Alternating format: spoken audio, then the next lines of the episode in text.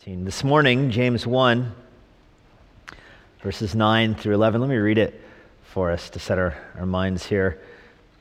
James writes, But the brother of humble circumstances is to glory in his high position, and the rich man is to glory in his humiliation, because like flowering grass, he will pass away. For the sun rises with a scorching wind and withers the grass. Its flower falls off, and the beauty of its appearance is destroyed so too the rich man, in the midst of his pursuits, will fade away. It's been said that trials are the great leveler. That in a time of trials, there is no difference between the poor and the rich. With the, the death of a loved one, it doesn't matter the wealth that you have, you grieve nevertheless. That being said, it's also worth noting that both riches and poverty are trials. Riches presents its own set of uh, allurements, its own enticements, its own temptations to sin, as does poverty. And so, as James is describing how God uses trials in our life to affect us and mature us, he now turns his attention to riches and poverty. And it's worth noting that this is a, perhaps the most ubiquitous of all trials. It captures everyone. You, in your own mind, are either rich or poor. I've never met someone who says, ah, it's just right. the desire for social status and money are a powerful allurement to abandon wholehearted devotion to Christ. And how you respond to the trial of riches or the trial of poverty is a key revealer of the sincerity of your faith. The double minded person, which James describes earlier in verses 6 and 7 and 8, he does not mature through these trials because his stability with the Lord ebbs and flows. Likely it ebbs and flows based upon his financial standing. Perhaps you know this kind of person. The more money they have in the, the checking accounts, the more God is glorious to them. Amen? but when their balance drops, when the stock market crashes, when their 401k is depleted, then suddenly they question God's goodness. They get a bonus at work and their credit cards are paid and their car is paid off and their mortgage is paid on time, then God obviously is sovereign, good, and loving and has a wonderful plan for my life.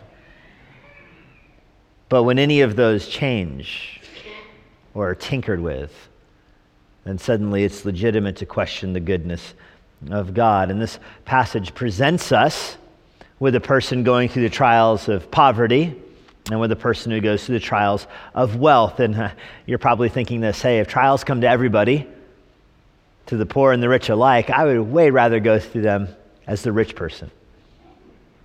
Jesus, please count me worthy enough to suffer in that way.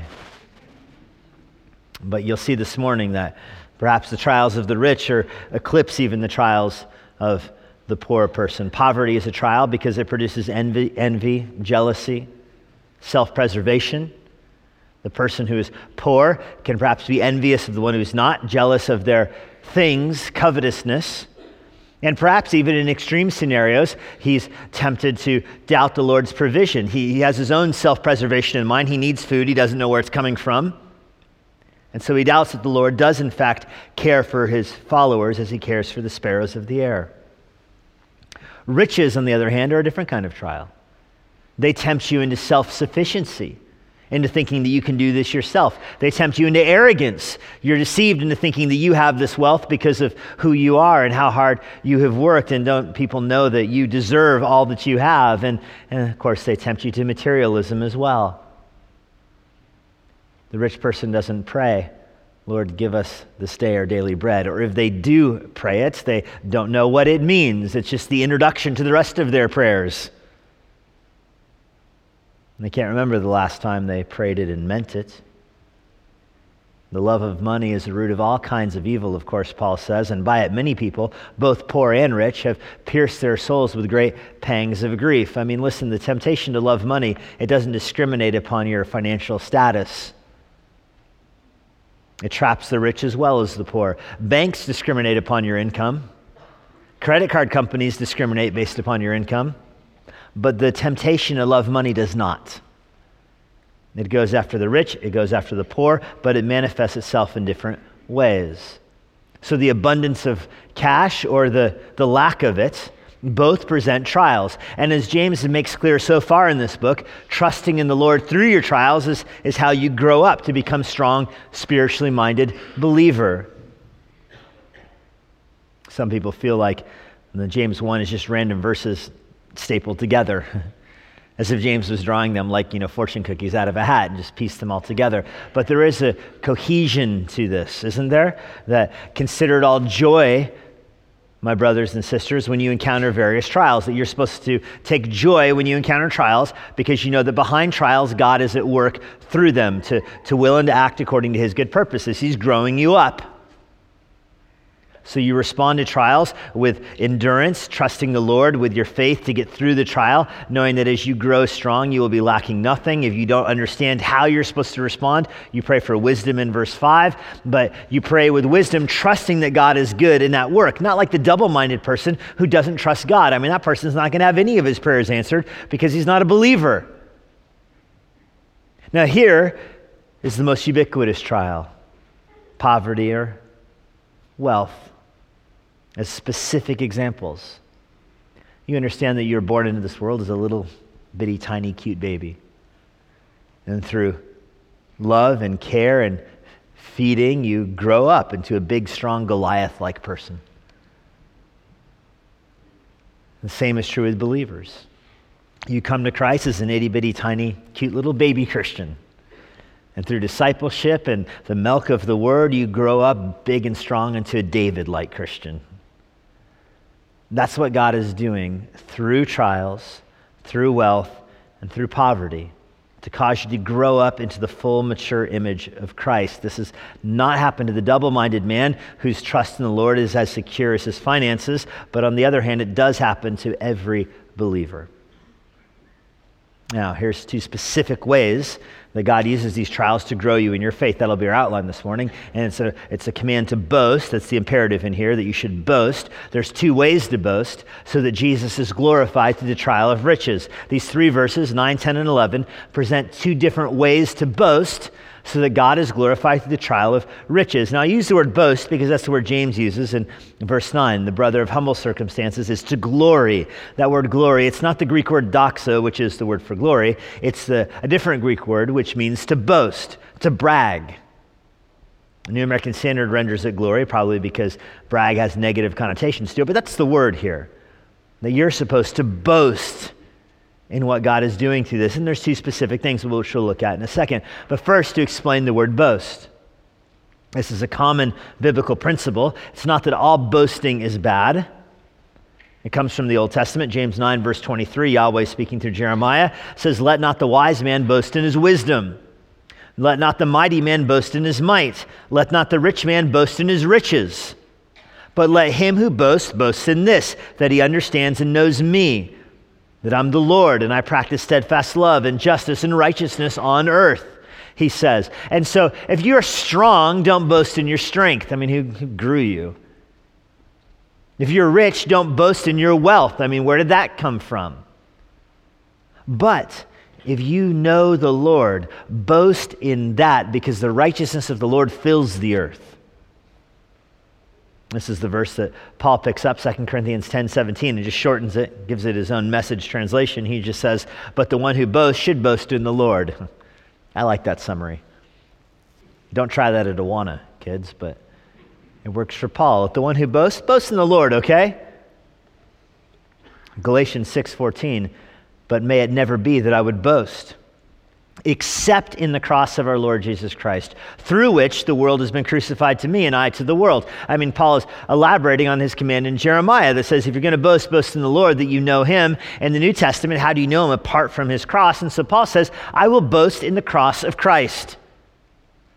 And then Romans 15, 17, therefore, Jesus Christ, I found reason, in Christ Jesus, I found reason for boasting in the things pertaining to God. They're not limited just to the cross here. Paul's saying, and as much as I know the Lord in how things relate back to the Lord, as, as much as my thoughts and affections and emotions are connected to the Lord, in that I will boast. Do all things to the glory of God. And as you're connecting the all things to the glory of God, boast in the glory of God. Known through Christ, his son, crucified and resurrected in your place. That's what you boast about. And so that takes you back to James 1, verse 9, that you're to glory. Glory in your high position. So let's look at that first point. You're supposed to boast in the gospel that it brings the poor person honor. Boast that the gospel brings the poor person honor. You should be bragging boasting about the power of the gospel to bring dignity and honor to the poor. And this idea behind boasting, by the way, is that it amplifies. The reason you brag about yourself and that it's sinful is because you have some small accomplishment that you need to make it look bigger. And so you brag about it. You want to make sure everybody knows about it. But the reason you brag or boast about Christ and what he's done is not because it's a small thing that needs to be made big, but it's a big thing that needs to be made known. And so you draw attention to it, you magnify it, you amplify it. And specifically, you amplify that the gospel is, is beautiful enough and life giving enough that it can bring the poor person honor. Now, it says here, the brother of humble circumstances. First of all, this word for humble circumstances, it is not the word for humility. Humble is a little bit of, an unfortunate word there because humble in English has this positive connotation to it that it's disconnected from your social status. In English, the concept of humble is, you know, you think of yourself properly and you don't exalt yourself above others. And it's very easy for a rich man or a poor person to be humble in the, in, with that word. But that's not this word. It's not the word used by Jesus when he says meekness, or it's not the virtue. This is an entirely different word. This word is, represents the personality, the persona, the way a person carries himself, who is the lowest of all the slaves. There were some slaves in the Roman Empire that had a high position, that did walk around proud, that were arrogant. I mean, the slaves of Caesar's household walked around Rome like they owned the place because they owned the place. but that's not the normal slave experience, especially for the the middle class, or in the Roman Empire, the lower class slaves. And there were some people in the lower end of the social spectrum that did have slaves, perhaps acquired through uh, inheritance or through a debt. And that person, that slave, that, that lower class person hardly has any social standing, but his slave even less. He has no rights, he has no property. In the eyes of society, he has no, no dignity. He's not worth anything. And people look at him with scorn. He has his dignity in many ways beaten out of him. What does that person walk around like? How does he hold himself in the marketplace? What's his shoulders like? Picture the most beaten and oppressed and afflicted person you can imagine. Not just through the physical torment, but through his status in society, where in the eyes of the world, this person is not worth anything. How does he walk? That's this Greek word right here that's translated to humble circumstances. It's, it's the, the beaten up person. Perhaps not even physically, although in many cases physically. Does he look you in the eye when he talks to you? He knows you wouldn't even notice him in the marketplace. You'd walk right by him, you'd bump him out of the way, you'd push him out of the way. Why wouldn't you? He's not worth anything. That's this word. It's the word that's often used in the Psalms to describe the, the lowest of the low in society. Mary uses it in her song, Luke 152, to describe how God often will, will choose to bless those people so that the reversal of their fortunes is more magnified. The idea is that this person is a slave, he's a beggar, he has a poor life, he does not walk proudly in the marketplace. To make it more modern, he feels out of place in Brooks Brothers. He'd have to borrow a suit for a funeral. He goes to a funeral, he doesn't have a suit to wear. He has to borrow one. He doesn't know how to button the buttons. He hasn't done this before. He sits down to a meal at a nicer restaurant. He doesn't know what, which silverware is for what. He's never seen this before. How, so put yourself in that place. Just that little tiny example right there that you're sitting down at a formal meal in a formal place and you don't know how you're supposed to do things. You feel out of place. You're in the nice tailor shop and the person asks if you need help and you're, you're awkward. You're like, I don't really belong here. You feel, you almost blush because you're being given attention. You don't know how to approach yourself. I mean, that's in our middle class American status here. Go back to the Roman Empire and put yourself in the slave shoes. That's this person. Nobody's ever paid any attention to him. That's how low we're talking about here. And James says that person has come to faith in Christ. He's a brother. That's the word adelphoi at the start of verse uh, 9. The brother, it's, it's not gender specific, it's a gender inclusive. It's both boys, brothers, sisters. It doesn't mean every human being. This is confining it to the household of faith. So don't twist this verse to mean that, that God has, the poor people have a special place in God's heart, whether or not they're in Christ. This is not talking about those outside of the church. This word, every time in the New Testament, means uh, either an actual brother, like Jesus and, and James are brothers, or it means those who are connected to Christ through faith. They're brothers with Jesus Christ. That's how it's used here brothers and sisters of the Lord. So now you're dealing with the, the lowest of the low slave, beaten and spit upon by the world, with no sense sense of, of dignity on their own outside of the church. They've come to faith in Christ. Now they're in the church. And James says the gospel is powerful enough to have them stand up straight, look you in the eye, because they've been exalted by Christ. They're brothers with Jesus. Their world is flipped upside down in the church. That's how powerful the gospel is. In the world, they're in poverty. Once they walk through the doors, they are exalted because they're in Christ. Their brother is Jesus. It doesn't mean their worldly fortunes change. They're not boasting about what's changed in the world. They don't, they're not, this is not the person who owns the, who's the son of the person who owns the house on top of the tallest hill. But what he boasts about is that he's now brothers with the person who owns the hill that house is on. He doesn't own a yacht. He's not the son of somebody who owns a yacht, but he's the brother of the person who owns the ocean upon which the yacht sits. And he can boast about that. He can boast that his brother is his Savior, that his father is the father of the, the world, and he delights that he has Christ now. That's the hope of glory Christ in you. Again, this isn't saying that all poor people are blessed.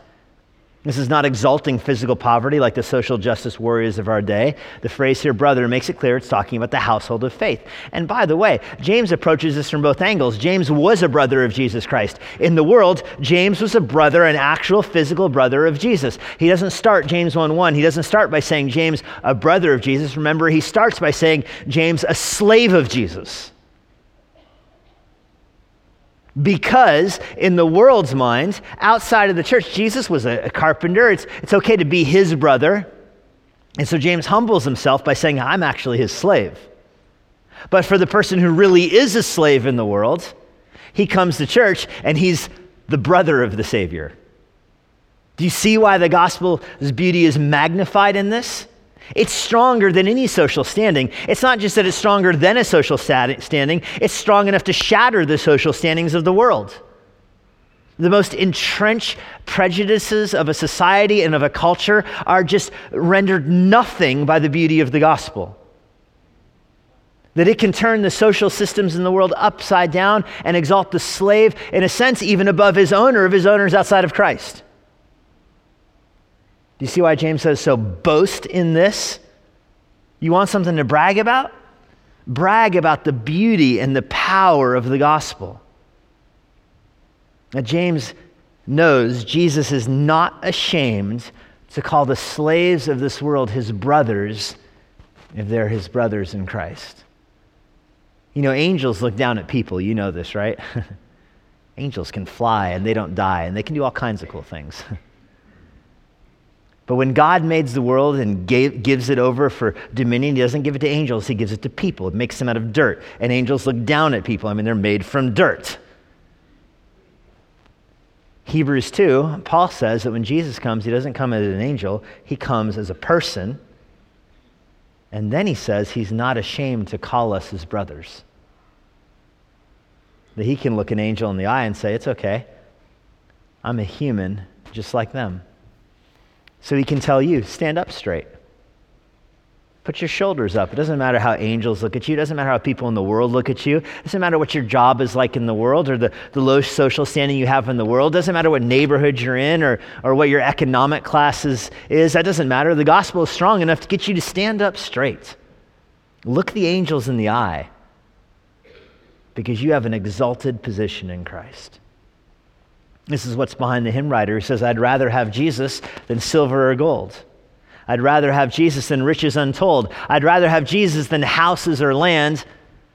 I'd rather be led by his nail pierced hands. In Christ, you have a high position, so boast about that. Well, secondly, boast that the gospel brings the rich man humility. Boast that the gospel brings the rich man humility. The gospel doesn't just bring the poor man up, it also brings the, the rich man down. And this is why I mean trials are leveling experiences. The rich and the poor both have them.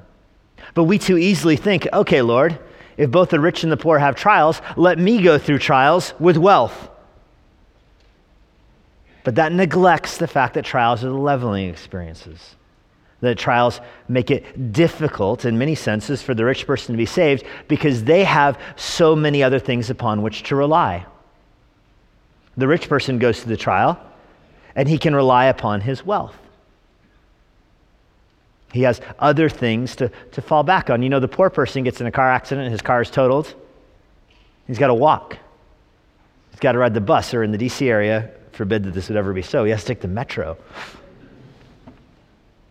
And so he thinks, Lord, what are you doing through with me? What are you doing with me? But the rich person, he gets his car totaled. He just drives one of the other 17 cars he's got. He misses the lesson through the trial. Now, that's true at a material level. Uh, James's point and Jesus' point in the Sermon on the Mount is that that is also true at the spiritual level. The Sermon on the Mount begins Blessed are the poor in spirit, for theirs is the kingdom of heaven. In order, this is the, where the narrow gate begins. In order to come to glory, in order to go to heaven, you have to be humble. You have to be brought low.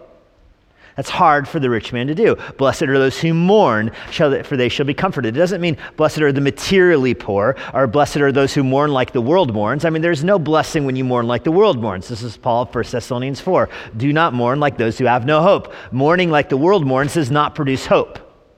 But blessed are those who are spiritually bankrupt, who recognize their own spiritual decay and depravity and mourn over that. Hard for the rich person to do because if they recognize their spiritual uh, depravity, they, they can mask it with other things. They don't mourn over it.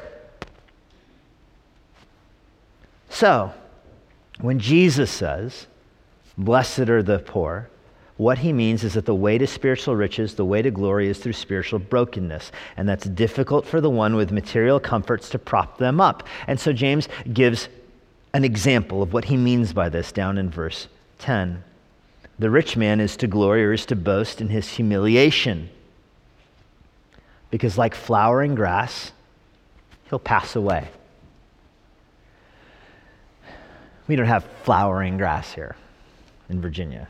We have grass and sometimes we have dandelions, but we don't have like the real legit flowering grass. If you've been to Israel, you, you know this around the Sea of Galilee. You've seen the flowering grass. If you, I used to live in Los Angeles, so I have that in my mind. I know many of you have as well, so allow me a California illustration. you know, it rains in California about once, in Los Angeles, about once every eight years. And when it rains, the hills turn green and the yellow flowers come out on top of the bright green grass. The yellow flowers just, they're bold, they snap.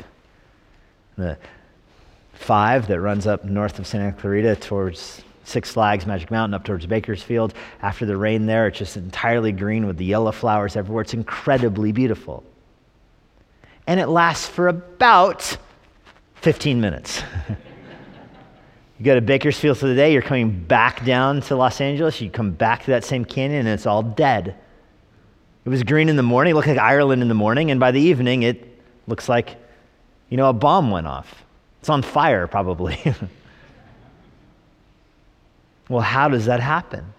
That's what James describes in verse 11. Now, James is not just being poetic here, he's actually wants you to understand the biology and the, of how this works. For the sun rises with a scorching wind, and that word for, for wind there, it's not just the heat of the sun, it's this idea that there's the hot breeze that comes in. In California, it comes from Palm Springs, the hot desert funnels the hot air uh, back into Los Angeles, goes against the, the jet stream. The same thing happens in Israel. That's what James is familiar with the, the deserts that are on the other side of the Sea of Galilee. Jordan and Syria, those deserts will funnel their hot air over the Sea of Galilee and out towards the Mediterranean. It's just a scorching hot winds. The sun heats it up, the hot air moves, creating that hot wind. It withers, verse 11, the grass. Its flower falls off. Literally, it means its flower fails. The, the flower just ceases to function and, of course, falls to the ground the beauty of its appearance is destroyed. That field went from bright green to brown. The flowers went from bright yellow to just nothing. The whole thing, it, you drove by a few hours ago and you said, This is amazing. You drive by it now and this is awful. So too, he says, the man in the midst of his pursuits will fade away. So too, in the same way, just like that. Well, how is it just like that? First of all, the sun rises. There's volatility in the world. The kind of volatility that makes profit possible for the businessman. Businessmen prosper on market action rises and falls. You, you find the openings and you can exploit them. And that's how you make a profit. Uh, uh, the cunning businessman doesn't thrive on stability. There has to be at least stability with growth. And the, the more changes there are, the more opportunities there are for profit. And a business person understands this. But that same volatility that makes profit possible presents danger, doesn't it? Presents danger. The sun rises. The sun is what makes the grass grow but it also makes the wind blow. and so the sun rises, dangers come, then the grass withers, society changes, the stock market falls, and your wealth is directly threatened. The housing market collapses, and the value of your house is now less than what you owe on it. That happens. Then the flower fails. Then one day your personal wealth is gone. You don't have the money in the account anymore. The balance is zero. You get the update from your 401k plan, and it lost half of its value. And then a few years later, another half of its value. And there's nothing left. Now, to be clear, that's what happens to wealth. And it doesn't always happen in this life. I mean, the principle is that it often happens in this life, but the rule is that it always happens. You, at the very least, it happens at death. You don't get to take it with you, of course. And so at that moment, when you lose your wealth, in this life or in the next, if your beauty was defined by your wealth, your beauty is gone. If what gave you a sense of significance and a sense of standing in society was your wealth and your power, then it is gone and you are no longer beautiful. You thought that you dazzled the world. You, you walked around, unlike the poor person we just talked about, you walked around with your shoulders upright. You walked around with confidence because of your high position. But when your high position goes away, then your beauty and your confidence also go away. You're withered. You're like the flower that has fallen off. There's nothing pretty about the field anymore if your beauty comes from your wealth. And so now what? It's all gone.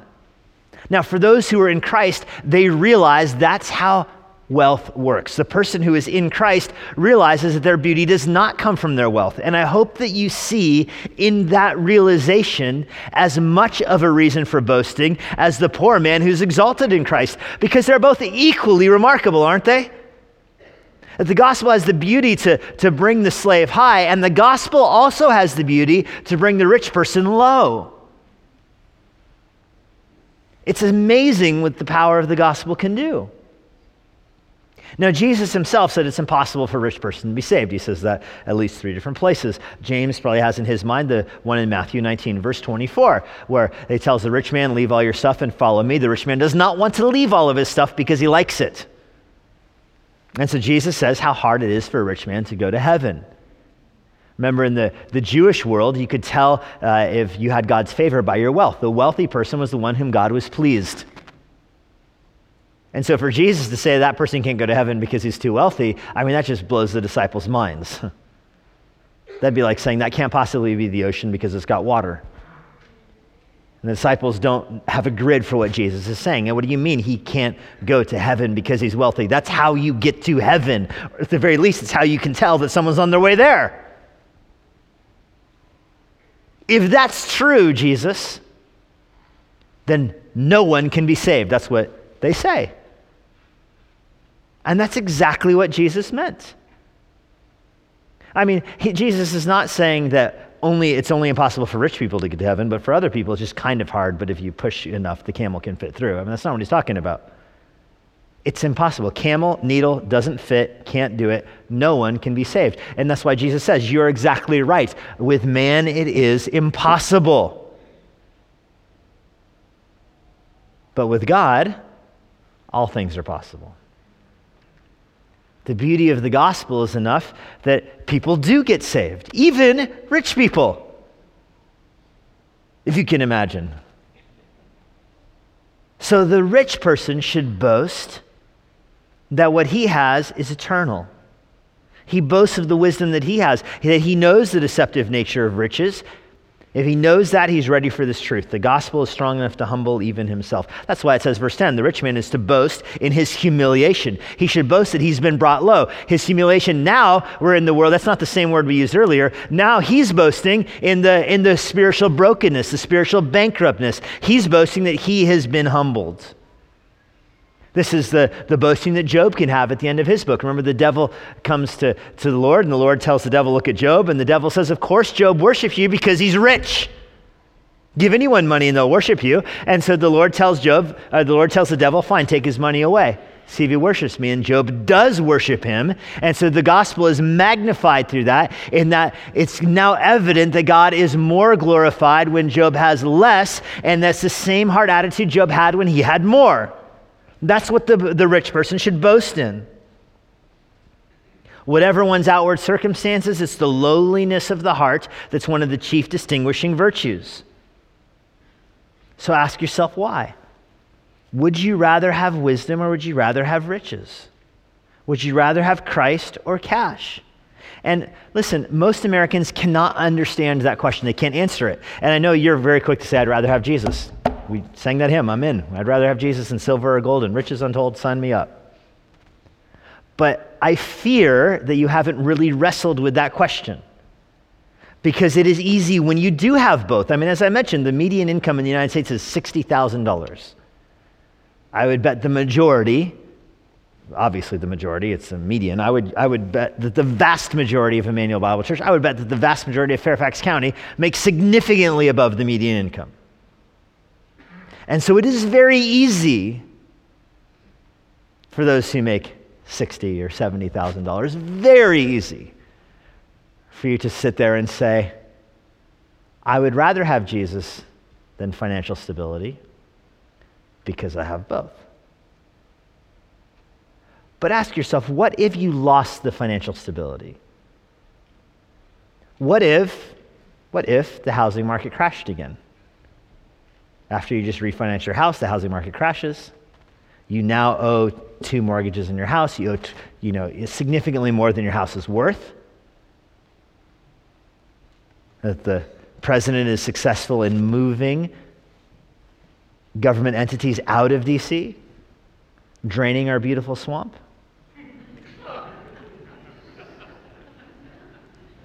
Suddenly, you can't move. You can't sell your house. Oh, it's also downsizing. Your job's not needed. Oh, the skills that you have over the course of your life, they're not needed either. Government contractors, no more. And the bank says, hey, that second mortgage, we want it back. You lose your house, you lose your job, you lose your cars. Now, at that moment, would you rather have Jesus or riches untold. I mean, you got to work through that now so that when it happens, you're not, you can't do this on the fly. While you're going through that, you can't be wrestling through James 1. That's not going to do the trick then, my friends. You have to know this now. And I'll tell you what, the prosperity gospel has been mainstreamed in American culture. Where we wouldn't say, you know, I visualize my BMW 7 Series and name it and claim it in faith. We wouldn't say that. But we tolerate the Paula Whites and the Joel Osteens of the world that sell that rubbish. And we consider them spiritual gurus who tell you that Jesus, you know what? Jesus loves you too much to take your house from you. He loves you too much. Because you've worked hard and because you're good and you've earned it and you have faith that He'll let you keep your house. He'll let you keep your car because you're a good person. You're a good Christian. Do you have faith in Jesus? Then He would never take your house from you. I mean, that's what those people say. And you, if you believe that, you have lost James 1 10 and 11. You've lost the ability to say that the rich person can boast in his humiliation. Because you say, I boast in Christ, absent my humiliation. I hope you don't have the implicit idea that because you love Jesus, he would not take your house from you. I hope you don't have the implicit idea that because you love Jesus, he wouldn't take your cars or your job or your family from you. And I'm nervous. I'm really nervous about how people ha- think through this, especially in light of how, you know, we responded to 24 hours without power. people freaking out and got, don't have air conditioning for 15 minutes and you're moving to Oregon. If the person is rich, he should cease to pride himself on his wealth or rank. He should learn that the emptiness of all worldly distinctions is valuable, and all of your worldly wealth is also valuable only when you see it as a trust to be used for the service of God and the good for others. The poor person should see that the emptiness of worldly distinctions is valuable because it puts you in the family of brotherhood and sisterhood with the brothers and the sisters of Jesus Christ. James does not teach that poor people are easier to be saved or that, that rich people are harder to be saved. He doesn't teach that there's, there's no such thing as a rich Christian and that every poor person has a special place in God's heart. He doesn't teach that. Instead, he recognizes that the utter transience of this life, the potential suddenness of its end, means that you need to live each moment for the glory of Christ, boasting in the reversal of whatever fortunes you've received at your conversion. This is Hannah's prayer. The Lord loves Yahweh is just typical Yahweh to take the barren woman and give her children. Take the woman with much and bring her low. To make the point that God can do, He can show mercy to whom He wants to show mercy. He can have compassion to whom He wants to have compassion. He can harden whom He wants to harden. And salvation is better than riches. It's better to have Christ than to have cash. And the person who's come to faith in Christ can boast in that. There's a professor I, I know, not at Masters, but at a different school, who's extremely well regarded. He's a published author. He's not paid much by his school where he teaches, or for his books for that matter. Just this past week, one of my friends was talking to a businessman and said, You know, I want to I wanna follow after that guy's footsteps. I want to be like that author. I want to be like that professor. And the businessman tells my friends, Oh, why would you do that? Why would you do that? I'm 20 years younger than that author is, and I make twice as much money as he does. You don't want to follow that pattern. Well, let me tell you a little about that professor, something I know about him that most people don't. He's very good at a particular party game. Let me tell you what party game this is. You can open the New Testament and read him any verse in the New Testament and he will tell you book, chapter, and verse. And then he'll roundly humiliate you by giving you another verse that has the same theme and seeing if you can do it. He's undefeated in this game. But you don't want to be like him because if you did something different, you could make more money than he does. Ask yourself would you rather be the rich man who doesn't know his Bible or the poor man who's hidden the word of God in his heart. The brother who is poor may be glad because God's called him to true riches, and the brother who is rich may be glad because God has shown him his spiritual poverty. Lord, we're thankful that you have exalted yourself above all of us. Crucified and resurrected, you reign. You reign indeed. Nobody can buy your favor. Nobody has a standing above you or equal with you. We are all your slaves. At the same time, Lord, we are all your brothers. I think of the joy that must be to some people who feel neglected by the world to recognize that their brother is the one who made the world. And I think of the joy that it must bring those who have power and influence in the world to know that at the end of the day, they're just your slave. What a profound reversal. What profound glory you give us through Christ. That's the message that we cherish, Lord, that our sins are forgiven, and that is above all else our treasure. We rejoice in that. In the name of Christ we pray. Amen. You have been listening to Immanuel with Pastor Jesse Johnson. You can find more resources like this at ibcva.com. Here is a parting word from Pastor Jesse. If you have any questions about what you heard today, or if you want to learn more about what it means to follow Christ, please visit our church website, ibcva.com. If you're not a member of a local church and you live in the Washington, D.C. area, we'd love to have you worship with us here at Immanuel. We're located in Northern Virginia, and for more information about when and where we worship, check out our church website. I hope to personally meet you this Sunday after our service. But no matter where you live, it's our hope that everyone who uses this resource is involved in their own local church. Now, may God bless you this week as you seek Jesus constantly, serve the Lord faithfully, and share the gospel boldly.